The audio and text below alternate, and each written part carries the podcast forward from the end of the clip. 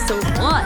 I can't believe it. Are we going to start every episode like gushing like this? I think we will. Hopefully we do. I think that both of us are just have that excitement and passion and have big hearts, and we're just excited. We're just excited to be alive. Yes. And just excited that we get to have this platform and this opportunity. Yes. So everybody, hello. Welcome to the Lipstick League, where sports and pop culture come to play. I'm Natalie Eganhoff. And I am Nicole Mahalik. Thank you so much for being with us. Some may know us as Nick and Nat. And so it's so funny because you always go by Natalie and I always go by Nicole, but there are people in our lives that some people call me Nick and some people call her Nat. So we're going to utilize that throughout these shows. Yeah. The entire city of Philadelphia calls me Nat, which I find hysterical. Everybody calls me Nick. Yeah. But no one in my real life calls me that. Yeah. Nobody in my real life calls me Nat. I'm not even. So I obviously was Nick the Web Chick when I was on the other radio station, but I'm Nicole on XTU, and my whole life I've been Nicole. Yeah. And but people here at work call me Nick. Yeah. And I'm like, but that's not even my name on the air. But yeah. Well, so Mike Missinelli started calling me Nat, and that's where it came from. And now I'll literally be at like the ShopRite on a Sunday, and someone will be like, "Yo, Nat." And I'm like, hello. It actually means a lot to me that, you know, people pay that much attention and now call me a nickname. It's super sweet. So, yeah. So that's like a side part of us. It's like the Nat side and the Nick. It's like there are edgy parts. Yes, they are. So this is officially episode 1. We obviously did the intro and told us a little bit about ourselves. This is episode 1 of the Lipstick League. And I just am so excited. And I know I keep saying that, but I just feel that like there are so many amazing women and men. Just because it's called the Lipstick League we are not alienating anybody. No, nobody at all. You know what I mean? If let's just say that you are an NFL player listening and you secretly want to put on lipstick and listen to us. We're here for you. Yes. We're here for you. Absolutely. Contact us for recommendations. I can probably tell you one that'll match your shade. Oh, no. Oh, Nat's getting a call. Why do I do that? Hold on. Let me decline. I always forget that they can come through your computer. Now. I know. I always want to talk technology, man. All right, so let's talk about some big stuff that happened in sports. Now, you're getting the real raw. Episode 1 is going to be raw. Super raw. The organic, stripped-down version, because eventually we're going to have, like, fun sound effects, and we're going to have different kind of stuff, but we're going to create all of our own stuff this episode. Yeah. So thanks for joining the ride. Yeah, it's the granola version. Getting in with us at the ground floor, but, like, that's the best place to get in, because then you know what's real. Yes! Yeah. Yes. It's the stripped-down version. So, obviously, the Eagles won, finally, their first game. Can't believe it. Well, actually, you know, I kind of had a feeling that was going to happen. I didn't pick them, but I had a feeling that they were going to win that game against the Niners. I don't know how. I just was like, we're due. I guess that maybe that's the word, that we're due. I really thought that we were going to win against the Rams, and then we didn't. And I was like, wow, my instincts were, like, totally wrong with that. Right. And the thing that Natalie and I have in common is that we definitely have – she tweeted – first of all, her Twitter is amazing, and we're gonna have separate breakout episodes of all this stuff. But this is kind of just like a weekly recap episode for episode 1. But she tweeted that she will die on the Carson Wentz mountain, and I said, I really like. I'm in my hiking boots. I'm hiking there with you, because we really feel like in our souls that he's still in there. Well, and you know what's so interesting around the league? I feel like people are conceding that this year isn't his best year, that there's something off about him, that he's not executing the way that he should. Yes. But I still feel like nationally he is getting that recognition where they know that he can execute better. Right. So I feel like that's the Carson Wentz mountain, right? It's this mountain where you know his potential, you know his skill set, you know his athletic ability. So it's like, What is the snow on the mountain that's preventing him from actually being the tallest mountain in the NFL? Yeah, and I think, and Natalie and I've talked about this a lot off mic, just because I really, and it sounds funny, but I know, and that's kind of how this podcast was born, is because there are so many women that have an opinion, right? There's the Folesian Society women. And we obviously have to talk about Tom Brady and Nick Foles, and we'll get to that the game last night. But the thing about Carson Wentz is that, like, I just feel that you can't have that talent and then all of a sudden it's gone. No, because it's not. So there, like you said, like there's a piece of ice that you know, that we're on Everest and that you have to either climb around or climb over. And there's something there that's like blocking it. And I mean, I've said for years that between his injury and Nick Foles, and obviously the Super Bowl, that there's something mentally that he's either overthinking it. And another reason why we want to do this podcast is because a lot of times with sports, it is mental. Oh, it's totally that untangible, that je ne sais quoi. Je ne sais quoi. Zazazoo. Yeah. That you can't figure out, that you can listen to sports radio and hear our colleagues talk about statistics and this and analytics. But, like, sometimes it's just that thing. Well, and, you know, so you know how you're saying a lot of it is mental. And I think that over the last couple of years in particular, what we've seen with the way sports is trending is mental health is now front and foremost in all of our lives. You know, it's being talked about. There's many people advocating for mental health, particularly in sports. Now, I think, is why it's important that we really need to start addressing how mental health plays into your performance on the field, or it, you know, plays into how you execute on the field. Because before, it was kind of like this brown paper bag. We're not going to talk about it because talking about your mental health or barriers to, you know, greatness or what, you know, what's wrong with you, like barriers to that, it was kind of taboo and it was seen as a sign of weakness.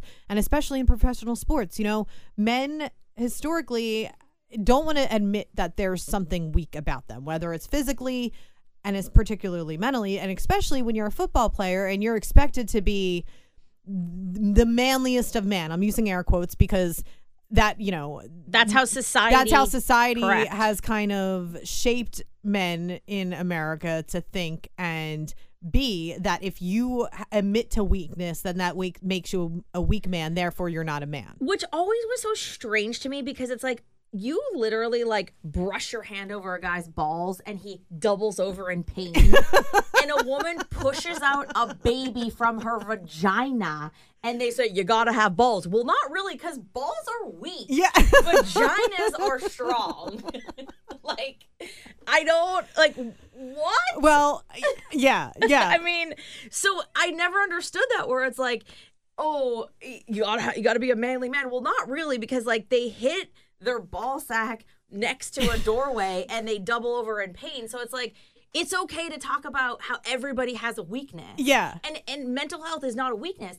I mean, totally going off subject of Carson Wentz for a second, but, like, let's talk about Dak Prescott really fast. Exactly. He came out, first of all, I have a small, and I mean small, a very small part of me that has a little bit of affection toward him because we have the same birthday, July 29th. Yeah. Okay, and so he's a loving Leo, you know? I don't hate Dak. I know in Philadelphia that's kind of like blasphemy. Yeah. I don't hate Dak Prescott, you know, and I think because of how he's come out and said, like, we're going to say he struggles with depression. I mean, his brother committed suicide. Yes. So sad, so traumatic. These aren't life circumstances that we need to ignore or we need to pretend that don't exist, especially when it comes to sports. And, you know, there was certain loudmouth, old school, old ass Skip Bayless. He's horrible. Dudes. Yeah.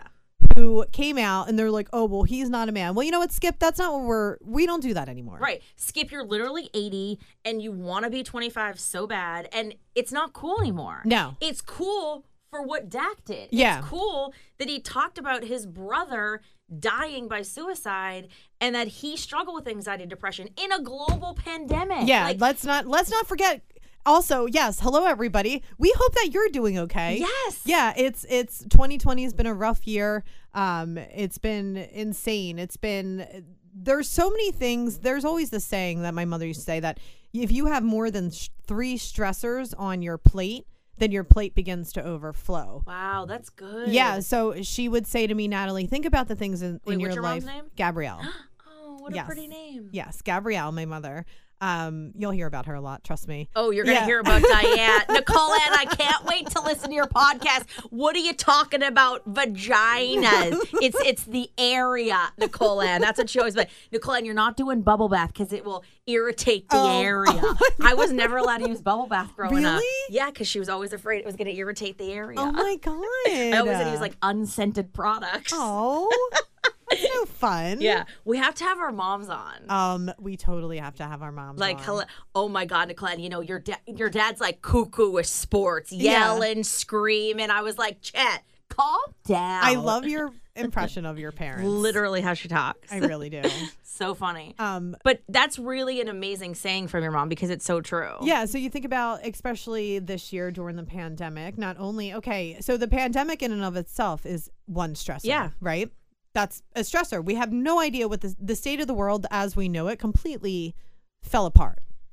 Everything that we knew, our normal day-to-day, is completely gone and stripped away from us. Even something as simple as like leaving your house, put on makeup, going to get your coffee, and like driving to work. Something is like stripped down as that. Yeah. Not to talk about what it's like to have kids and home and working from home and school. And rearranging your entire life. So now what you just said, that's 6 stressors. So everybody in the world, and particularly in this country, is just dealing with a tremendous amount of stress. So I'm done with the Skip Baylesses of the world. Correct. And if I saw him, I'd tell him right to his face. 1,000%. Yeah. 1,000%. We're done with the Skip Baylesses of the world. And here's another thing, too, is that social media makes it so much harder. And I see what people say to you on social media. Yeah. It is insane. And it does not matter. People think just because these athletes are making millions of dollars. First, let me tell you, Natalie is not making millions of dollars. No. So the things that especially men say to her are insane.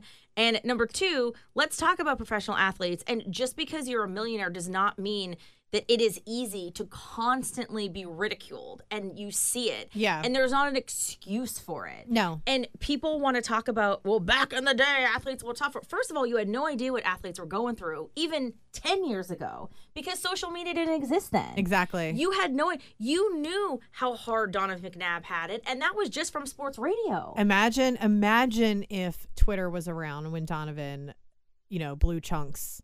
Yes. In 2005 on the sideline. Right. He would have never, ever. I mean, he still isn't living it down. I know the fact that I said blue chunks. Yes. But 15 years ago. No. Imagine. No, it's there's no escape anymore from the realities that we're dealing with. Right. And athletes are not immune to that. So you have somebody like Dak Prescott who comes out. He talks about, mental health, what he's struggling with, and how it affected his performance. So then to bring it back to Carson Wentz, he's also somebody, but he doesn't show it, and I don't know if Carson necessarily knows that there's like this internal thing that he's battling. Right. So that is, yes. See, this is why I love this girl, because that's, I don't know if Carson realizes what's actually going on. I think in his mind, he thinks he's the same.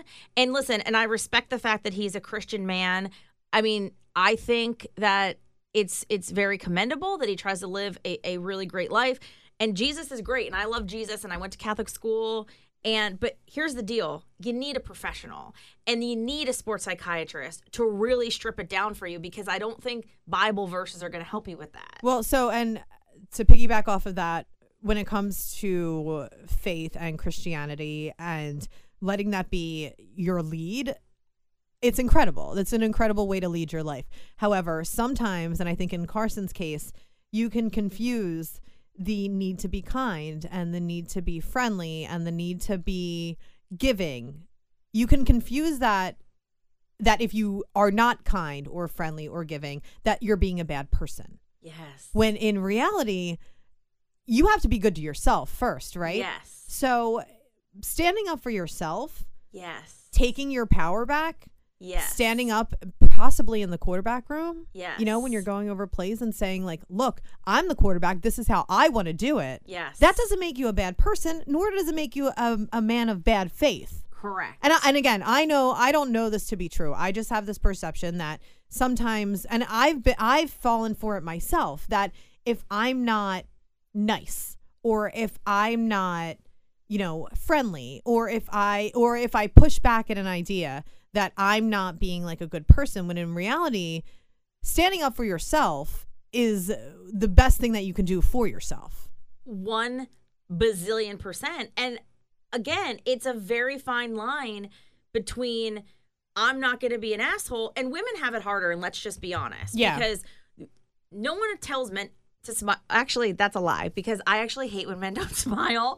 So you know how that's a big thing where it's like, oh, is she gonna smile? When guys don't smile, I'm always like, why aren't you smiling? Like, what's the deal with that? Are you trying to like be protective of something? But anyway, that's besides the point. But women do have it harder because women, if you're too aggressive, then you're a bitch and then you're hard to work with. And if you're not aggressive enough, then you're a pushover and then people just do whatever they want. Exactly. So many times, especially in my career, and we could do a whole show on this as well, my kindness has been mistaken for weakness. Oh, 1,000%. We're going to do a whole episode on this because I have so many examples at my old job where like I would always be so happy-go-lucky and then I would need something done and I wouldn't get it and then I would have to have a freak out and then it would be rewarded. Right. Which is insane. Yeah. It's like, why do I have to get to that point in order to get what I need? You can't just listen to me in the first place. Correct. But there's a part of me that feels like the way that we've seen this season play out, particularly with the Eagles, is that perhaps Carson's kindness has been mistaken for weakness, which is why they drafted a quarterback second overall. Right. In the NFL draft. So there's a lot of factors there. However, I do feel like against the Niners last week, we really saw 2017 Carson extending the plays, getting outside the pocket,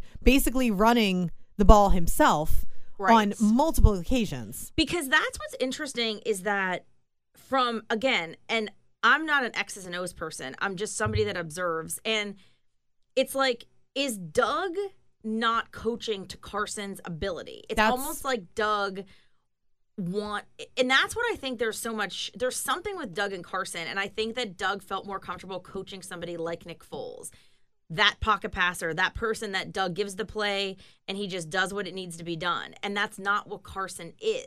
Well, so, and I think that the comfortability there is that Doug was a career backup. Yes. So I think that he kind of identified with Nick a little bit more. I mean, Nick did credit Frank Reich for, being... Which was also interesting. Yeah. And so, to go back really quick for a second, so Nick was obviously with the Eagles, and then he became the starting quarterback of Jacksonville last season. He broke his collarbone, and so they had to put in Minshew. Mustache Man. Yeah. And he, balled out, and so they benched Nick. Then... Jacksonville traded for Nick, and they put him in Chicago. Uh-huh. And so it was Nick Foles and Mitch Trubisky in Chicago. Mitch has been the starter for the last two seasons. And everybody was like, oh, Matt Nagy and Nick Foles have a history. It's obvious Nick Foles is going to be the starter, but he wasn't. They went with Mitch. And then they were 3-0. They were having a little bit of trouble. They were losing to Atlanta, right? Yep. And yes. Which... The most epic collapse of the year, and it happened in week two. I mean, Atlanta, that's a whole episode too, because Matt Ryan's from Downingtown, and I think we need to talk about him. But anyway, so Matt Nagy pulls Mitch Trubisky, puts Nick Foles in, and Nick Foles does the Nick Foles thing and wins the game, and he's officially named the starter. Yeah. So when he does that press conference and they ask him about being a quarterback and your play, and it's been very up and down, and he credited Frank Reich, who was the offensive coordinator for the Eagles during the Super Bowl year, and now he's the head coach for the Indianapolis Colts. So, and I have to think now the Eagles don't have an offensive coordinator, right? Because Doug Peterson wants to be the end-all, be-all when it comes to play calling. And so that's weird, too. And I think that he got that Super Bowl under his belt. He got that book. He wrote that book. Now he's thinking... I know what it takes to win a Super Bowl, right? So it's my way or the highway. And it's not no disrespect to Doug. If you are that confident in your ability that that's how you want to set things up for yourself, go ahead and do it. But, we're 4 games into the season now and it's not working. It's not working. And you have an incredibly skilled quarterback. This is what I think is interesting too about ego, right? And to me, an amazing leader is I always say that there are leaders and there are workhorses. To be a great leader, you need great workhorses. And to be a great workhorse, you need a great leader. And you have to know yourself enough. Bill Belichick did not want Josh McDaniels to leave him. Josh McDaniels agreed to be the head coach of the Indianapolis Colts, and Bill Belichick freaked out and was like, nah. And he rescinded the offer, and that's why Frank Reich left the Eagles and went to the Colts. It was supposed to be Josh, but Josh and Belichick and Brady, they had a thing, and Bill knows who he needs around him. He barely let Matt Patricia leave. So Matt Patricia, He also was the defensive coordinator, and now he's the head coach of the Lions, okay? And so to be a great leader, you have to understand that you need to rely on people. People are going to know stuff that you don't know. They're going to bring new ideas and fresh ideas. Yep. And that you can't not have that I'm the best. To be a great leader, you have to understand that there's people, surround yourself with people that could help you. And I feel like that's Doug's issue. Well, it's Doug's issue. And I think, I don't know where the disconnect is, but it's evident. You know, yes. Not only does the fan base in Philadelphia see it, I think the entire league sees it, and that's the issue. And it's a simple fix, and it comes down to, I think, communication, yes, or the willingness to communicate and figure out, okay, here's our issue. How do we sit down, solve our issue to move past it? Right. But you have to be willing to go to the table and have those conversations. And I'm just not sure that that's what's happening. I know. And it's also interesting that Nick Foles brought up Frank Reich and didn't say anything about Doug. Exactly. That to me was very telling, because people have been saying now for the past 3 seasons that Frank Reich was the reason that the Eagles excelled that year, especially on offense. Well, and Carson also loved him too. Right. Loved him. Yeah. Carson loved him too. So it's kind of like, okay, is this the reason now? Because what's going to happen is, regardless of how the season plays out, we're going to look back at it and we're going to say, okay, what's the common denominator here for why, if it's not a successful season, what's the common denominator here as to why it wasn't successful? Like, who can we put the blame on? Right. And it's either going to be Carson Wentz, which is what the fans would like to do. Right. Or it's going to be Doug Peterson. Right. You know, Doug kind of has an immunity here. He's not going to get fired this year. Right. But if the season doesn't pick up or doesn't go any better, and they end the season with 4 wins, something's going to need to be done. Yeah. And another thing to mention is, so Frank Reich was the offensive coordinator that year. John DeFilippo was a quarterback's coach. Mike Groh was the wide receivers coach. Yeah. Mike Groh, there was that whole weird controversy last year where Doug said he wasn't getting fired, and then the next day fired him. And guess what? Guess where Mike Groh is now? With Frank Reich. Yes. And John DeFilippo, who it was known that he pushed Carson. Yep. That he absolutely was on Carson Wentz all the time, and they would fight and they would just have disagreements. He left. Guess where John DeFilippo is now? The Chicago Bears with Nick Foles. Okay? So sometimes you need to have people that are above you, that are coaching you, that are going to push you. They're going to push you to be better, and your ego can't get in the way for that. Well, and that's in sports and in life as well. Yes. So speaking of ego and speaking of Nick Foles, yes, how about that Super Bowl 52 rematch between the Bears and the Bucks?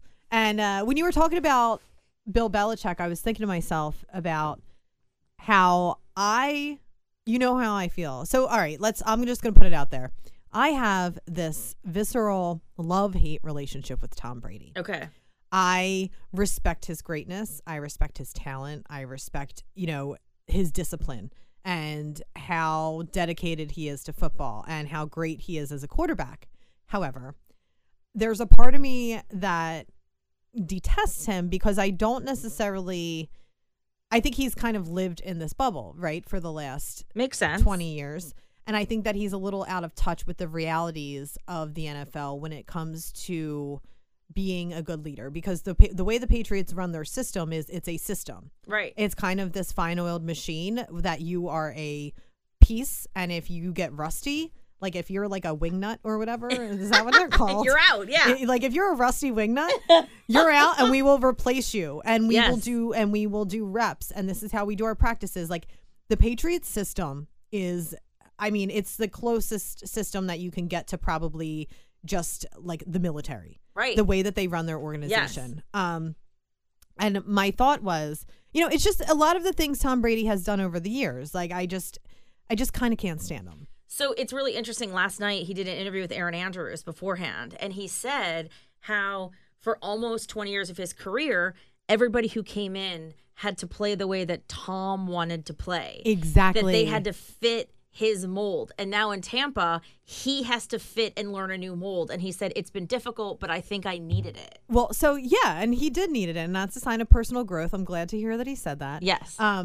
However, at the end of the game, He doesn't even shake Nick Foles' hand. Oh, my God. And which is fine. No, it's not. Well, it's COVID. So if you want to say, I didn't want to shake it for social distancing, fine. But you can't tell me he couldn't do like a, what's up, a little head nod, a peace sign, the hang 10, an elbow bump, a nod. It's so interesting to me because... the finger guns. Hey. We're talking about just like mental health and just ego, and the fact that Nick Foles and Eli Manning own Tom Brady is hilarious to me. Oh, it's great. He can't get that. They are his snow on the Tom Brady mountain. Nick Foles and Eli Manning are his snow, are his patches of ice. Yes. He cannot defeat them. It's fascinating to me. And it's glorious. What's really weird when you look at the Super Bowl game, how Nick Foles and Tom Brady's stats were very similar. Tom Brady actually had better stats than Nick Foles. Well, he threw for over 500 yards. Yeah. But their stats last night, they weren't as glorious as the Super Bowl, but their stats were also very similar. And I think that now that Tom has been plucked out of his little safety blanket Patriots system, yes, he's really learning what it's like to be in the NFL. And I know people will be like, what do you mean? But no. It makes sense. He's starting over again at the ground floor with a brand new team, with a different coach, where it's not Tom's way or the highway. Right. This is welcome to the league, and not everything is going to go as effortlessly as it did in New England. Right. Because you're working, it's a different animal. Like the Patriots, and in all their glory, and it's incredible, and I have the utmost respect for them. They figured it out. 1,000%. They figured out how to be the ultimate champions dynasty in the National Football League. Yes. That in and of itself is something that needs to be studied at some point. Yes. I would love to study it. Oh, yeah, because it's the whole conversation. Is Belichick without Brady? Is Brady without Belichick? Or was it the perfect storm? Well, and I mean, before he got sick, Cam Newton. Yes. Looked great. And that's another thing that's, I mean, how crazy is that? Is that he literally, everybody thought he was going to be out of the league from what happened to him in Carolina. And now all of a sudden he goes in to the Patriots system and he's just killing it. Yeah. And, you know, they say like, oh, Bill Belichick's such a dick. He doesn't talk to the media, blah, blah, blah. Well, when you're winning, you kind of reserve that right, in my opinion. Yeah. You don't really have to answer many questions as long as you're executing, which is also an issue that I have with Doug this year is, homie, you're not even winning. And now you're being a jerk. You got to be nice. But that kind of goes back to ego, right? Exactly. It goes back to ego and just putting your defenses down. And I don't even look at Bill Belichick and look at him as like, and again, I don't watch him as intently as I watch Doug Peterson. Yeah. But I don't get like an ego thing from him. I get more of like a just have some respect for me. Right. I'll give you what you need. Right. And I'm going to just do my job the way that I want to do it. Yes. And I also think he's kind of funny. He is, and he did that hilarious commercial. The Subway commercial. With the missing sleeves. With the missing sleeves. And I was like, I don't want to laugh at this, but I'm going to. I know. But I do think, and what's interesting about that game is that obviously, like, and we're going to do a longer podcast on this, about Nick Foles and how he seemingly only plays well when the game's on the line. Like, the first three quarters. And Chris Long, who I love, that's one of my sports snacks. Hi, Chris, if you're listening. He's also a DILF. He's a DILF and a sports snack. I love when Natalie blushes. Again. So he said how he goes, Nick Foles is the streakiest motherfucker ever. Yeah. And, like, he is. Like, when you look at Nick Foles as his career, he's so streaky, but it seems like when the game is on the line, he figures out a way to win. His backup powers are activated. It's like he kind of turns into the Spider-Man where the little hairs come out of his pores. Yes. And then he, like, morphs into, like, hello, I'm Nick Foles. I'm the backup quarterback of all time. Yes. It's like, yes, it's weird. It's like the Hulk. He goes from like wearing like a button down shirt and like his weird slacks. Yeah. It's like he's wearing his slacks. Yeah. And then he like rips it off. But like so at the end of the game, like I need somebody to pull the clip of what happened with the Super Bowl where Nick Foles was looking for Tom Brady and Tom Brady runs off. And then last night it was the same thing. Like, yep. Nick Foles was literally looking around, and Tom Brady just ran off. Yeah. And, of course, Nick Foles was asked about it, and he was like, oh, I'm sure we'll link up soon. Like, he gave the perfect Nick Foles answer. But I love Tom Brady because I find it fascinating that he's 43 years old and he just keeps managing to push himself to keep being great. And so there's something about that that I just am obsessed with. But at the same time, the fact that, like, he's such a bitch that he ran off without shaking his hand, like, after you knew you did in the Super Bowl, you, like, what are you doing, dude? Yep. You know? I mean, like, he did it again, and it's like, that's what I think I've always been able to kind of pick out of him. Yes. Is that I knew that he had that in him. So for him to kind of display it, I'm just kind of like, really, man? You're 43 years old. Grow up. You lose a game. And sometimes you lose two games to Nick Foles. I know. Sometimes that's just the way the cookie crumbles, Nick. Right. Or Tom. Right. And I think Tom's also a Leo. And, you know, us Leos sometimes, like, we're passionate and we love to win. But, like, sometimes it's like he seems like he takes everything personal. It seems like he takes Nick Foles personal. Because he's a baby. He has, like, very childish tendencies. He's a little pouty. But I think that may be because he's constantly... Because he's spoiled. Exactly. He's spoiled. Like, let's be real.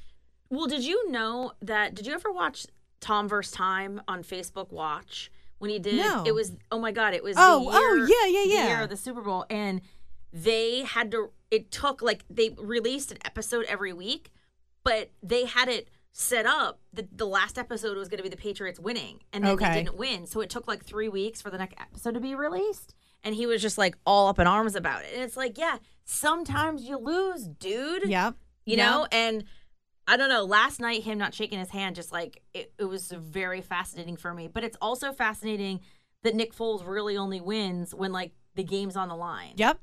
It's really, really interesting to me. I know. It's wonderful. And I'm glad that we've exposed Tom Brady again. I'm here for, you know, the Tom Brady exposure sessions. All right. So this is the part of the show where, you know, the song from Black Sheep that goes, you can get with this or you can get with that. Yes. So we can't use that song for copyright reasons. No. But maybe we'll slide into Black Sheep's DMs and ask permission. I think that'll work. Because I feel like... Why do they say no? Because all we need them to do is, like, you can get with Nick or you could get with Nat. Yes. No, I think it should be like, you can get with Nick and you can get with Nat. Yes. Yes. So it's basically the part of the show we're just going to talk about random pop culture stuff or stuff that happened in our lives. Yeah. You know, we do have to get more into our personal lives because I know people like the juiciness of it. I know. Although I don't really have much. I was going to say, I mean, I got juice. You do? I got some juice to squeeze. I'm trying to, like, make more juice. You're trying to make... I'm growing the orange. I don't... So... I want less juice. Okay. I want to be the orange back on the tree. Really? Yeah, well, a little bit. Okay, so we'll get to that. All right, so the coolest thing that happened, so Natalie's going to go first, and we're just going to talk about stuff that we're kind of, like, obsessed with that happened the past week or 2 weeks or something. And so your favorite thing was? So my favorite thing was, so I am obsessed with Fleetwood Mac. Okay, another fun fact about Natalie, she loves old school music. Yeah, I love music. I'm pretty much like a music, I wouldn't say connoisseur, but I'm really well versed in music. Like, yeah. So here's some juice. Like, my parents, okay, you know, they dated. Yeah. Parents were never married. They loved music together. Like, that's so cute. Like, yeah. You know, their foundation. My parents love music too. Yeah, and, like, growing up, like, my mom always had music on when... Same. When I woke up in the morning, when she was cleaning, like, there was never silence in my house. There was always a soundtrack. Yes. I love that. In our kitchen, we had a radio, and the radio would just be on in the morning as we were eating breakfast and getting ready to go to school. Yes. And, that's exactly how it was for me too. And my dad would, he loved, you know, Whitney Houston, Michael Jackson. So, like, I'm super, like, musically inclined. So I really, really, really love Fleetwood Mac. She's big in my family. Like, all the women in my family, like, love Stevie Nicks. Yeah. My one cousin Teresa in particular is kind of like a... Shout out Teresa. Yeah, shout out Teresa, who I adore. But she got me even more into Fleetwood Mac over the last, like, year or so. So I was so excited when, you know, that viral TikTok guy. Yes. The guy on the skateboard. Dogface. Yes, that's right. See, I'm not a TikToker, so I need to defer to you for this. I love TikTok. I know. It. I was like, I just don't have the mental space for this. But so the dog face on the skateboard with the cranberry juice, listening or singing Dreams. So... Which, then amazing. Mick Fleetwood comes out. Yep. He does the video. Correct. And I like died. And not only I died because I was like, oh my God, yes, this is happening. Then I was like, oh my God, Mick Fleetwood is on TikTok. And then I was like, oh my God, Dreams is like #8 on the Billboard charts. It's now, I think, #1.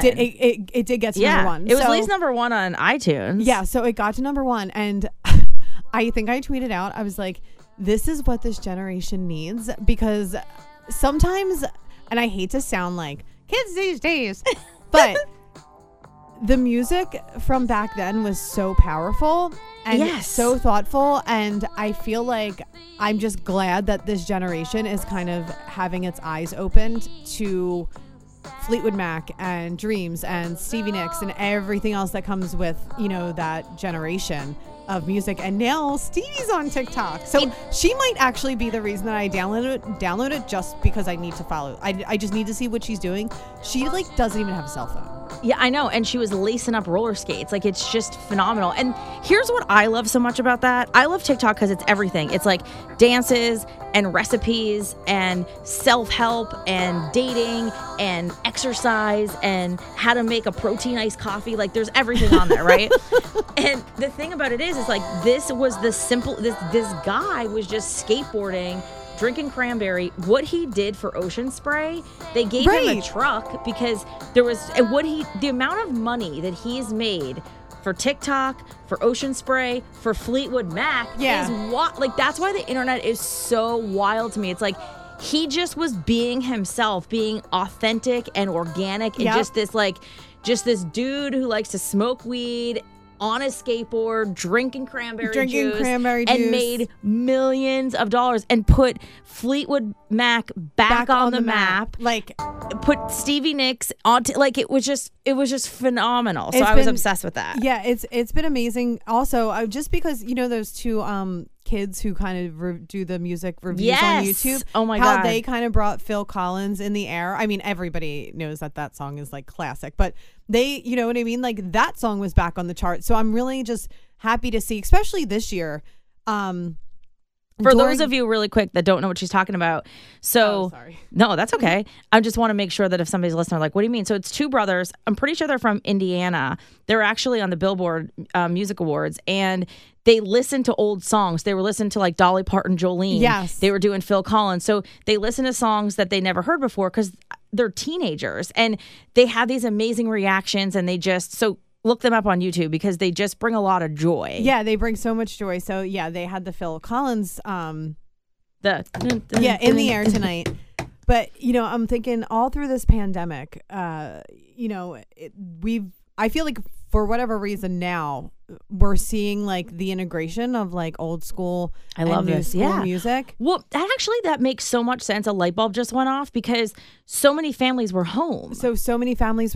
And, you know, it kind of forced you to like step outside your box a little bit. And so even like verses, like Patti LaBelle versus Gladys Knight, and, you know, Brandy versus Monica. Genius. And then it was like DMX versus like Snoop Dogg, and I'm like sitting there and I'm like, oh my God. But, you know, I feel like in, you know, hip hop, kids are like, maybe kids these days are listening to that, but here's another opportunity where they're just re-immersed in like old school hip hop, and that's how it started. But now now the versus battles have evolved to Brandy and Monica and you know, Gladys Knight and Patti LaBelle. I love it. And I also love, one of the good things about this pandemic too was that it forced people to be creative. Yes. So a lot of times, especially in entertainment, you just keep doing what works. Yep. And you just kind of keep going along the path. And this whole thing made people, especially in the entertainment industry, totally stop and like use their creative brains to come up with new ideas. Yeah, they had to engage in audiences, how to make money, and that's what I love too about it. Yeah.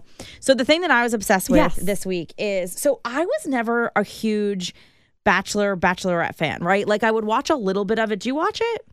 I don't. Okay. I don't, because so I watched one season with my mom, the one with like the Chris Soules guy. Yeah, who actually killed somebody. He's a farmer and got arrested, but so supposedly he's like okay now. Oh God, that's sad. Yeah. So I never really like watched it, right? Yeah. I would watch sometimes the end because I wanted to see like who they picked, and obviously I live on social media and in pop culture, so I always just like was aware of like what was going on. But I am obsessed with celebrity couples and obsessed with love, and especially couples that I feel like have a thing. Right. I have this really weird thing about myself where like a lot of times I could just like pick up on like, yes, there's like, there were two people that had an affair where I used to work, and I was like, they're together, and people are like, you're crazy because they were married to other people at the time. Guess what? They divorced their spouses. They're now married and have a baby. Stop. I could tell. I just knew. Yeah. It's like an energy thing. So yeah. So I didn't even really watch Hannah Brown's season that much. I watched toward the end. She picked Jed, and then it came out. Then it made news how Jed actually had a girlfriend, and they broke up, and everybody was obsessed with Tyler Cameron, if you don't know, and he became this like feminist icon because he was like, all the stuff that he would say on the show was just like very pro-woman and all like about choices. He's like, who cares if she sleeps with people? She can do what she wants. Like, this is her choice, right? And it was pretty amazing, and he's obviously hot as fuck. Tyler Cameron. Oh my God. We're also going to do something called Nicole's Snack Break, where we're going to talk about my snacks, and like I'm going to kick it off with like my ultimate snack. So I think I'm going to do that in episode maybe like 2 or 3. Okay. And then we should do that the next one. Yeah, we're going to do the next one to tease it. But there's like my ultimate snack, and then there's snacks. And if Natalie wants to jump on the snack train, she can. I'm the single one out of this. She'll eventually talk about her love. But I have a lot of snacks, as you can tell. I have some snacks. Okay, good. So it's going to be called our snack break. Our snack break. I feel like my snacks are all the same. It's okay. Like I've loved the same snacks for like 20 years. Okay. But that's okay. Sometimes I see new snacks. I'm like, yumma. All right. Are these organic? Are they calorie free? Oh look, it's a non-GMO version. Calorie free chocolate snacks. Oh. All right, so here we go. So, I can't. Hannah Brown, Tyler Cameron. Right now, obviously, a lot of Bachelor Nation people know the deal with this about how like they kind of went out for a drink after the fact. He was spotted coming out of her apartment, but then he started dating Gigi Hadid, but then Gigi got back with Zayn. He did? Yeah, he dated Gigi Hadid, yeah. And then Gigi got back with Zayn, and now they have the baby together. But in quarantine, it was spotted that Hannah went to Jupiter, and they did this quarantine crew, and they were on TikTok together. I was like, wait, Jupiter? Yeah, Jupiter, Florida. Yeah, I know. I was like, you're like, how did I miss this? They were in space. So long story short, Hannah and Tyler reconnected on YouTube this week, and they talked about what happened in quarantine. Everybody thought they were together, and Natalie, you're going to get this because as I was watching along, and part of me wanted them to be, and I really do believe they love each other. Yeah. But I could tell what was really going on. I was like, this is very obvious to me. When they were stuck in, so his mom passed away. Okay. She went to the funeral. And then like a week and a half later, she was back in Florida. And everyone's like, oh my God, they're in love. I was like, no, this is what happened. She went to the funeral. They reconnected. She went home. He was like, I need to see you again. So she flies back. Then they get stuck quarantined together. But I could tell that there was tension. They were trying to make it seem like but I was like, there's something there. I'm like, I'm telling you, she's ready for a relationship. And he went through so much trauma. His dad died. He got famous. She rejected him. Then he broke up with Gigi. Then his mom died. Like a lot of trauma in a very short, under a year. That's insane. And I was like, I've been her. I've been Hannah, where you're like, what is this? Tell me what's going on. Yeah. And he just doesn't want to talk about it. And I could feel the awkwardness. So sure enough, this week it comes out when they get together about how they act. That's exactly what happened, is that she went to the funeral. He asked her to come back. They were trying to figure it out. She kept wanting to talk about things. He said there's nothing to talk about. They stopped talking at one point. Oh. And they're working on their friendship now, but I really do believe that they're in love. It's like Drake and Rihanna. I mean, he screwed it up when he had sex with a porn star and got her pregnant. I know. That they haven't really talked since. Wait, how about when I found out who Sophie Brousseau, is that her name? Yeah. Yeah, so when I found out who she was, I like looked her up and I was like, "Oh wow, she's this artist." And everyone's like, "No, not. She's a porn star." I'm like, "But look, she's also an artist. Like she's kind of badass." Which, so I'm not like, and she's from the Netherlands, and they just like do their own thing anyway. I kind of like her, but I know about it upsets me because I know about like he had a kid with her, and like it screwed up his chances with Rihanna. So anyway, we're gonna do a whole episode of Drake and Rihanna. We are, because there are so much. Like we're gonna go all the way back. Oh. We're gonna, oh my God, and we could talk about his VMA speech. Oh my God. Anyway, Tyler and Hannah. Look up their YouTube. We'll play a little clip, just like we played a little clip of Dreams. Okay. What's up, guys? Tyler Cameron's here. I'm here. And I guess we're going to talk about what really happened in quarantine that everybody thought we in love. Yeah. And we actually gave each other we actually wanted to kill each other at this point. Should we just start from the beginning? How did that even happen? Those are our obsessions for the week. So this and that. You can get with this, and you can get with that. You can get with Nick, and you can get with Nat. There we go. My coffee hasn't kicked in yet. I know.